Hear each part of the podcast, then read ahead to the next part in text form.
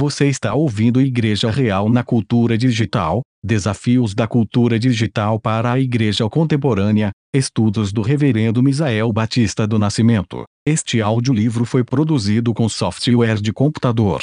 Sendo assim, você perceberá pequenas falhas na pronúncia de nomes e palavras. Cremos que isso não prejudicará o entendimento do texto. Recomendamos que, além de ouvir, você confira o texto no livro impresso ou e-book. Lá você terá acesso às imagens, notas de rodapé e referências bibliográficas. Oramos para que este conteúdo ajude a compreender a caminhada da Igreja na cultura digital. Vamos começar. Prefácio: Estes estudos não são técnicos, nem acadêmicos. Foram ministrados em fevereiro de 2020, no acampamento da Igreja Presbiteriana de São José do Rio Preto. Apresentam a cultura digital para cristãos desejosos de informação bíblica sobre o assunto. Me interesso por este tema desde 1996. Estou envolvido com o desenvolvimento de sites e sistemas de bancos de dados desde 1998. Escrevi e publiquei dois livros sobre sistemas operacionais do Mac,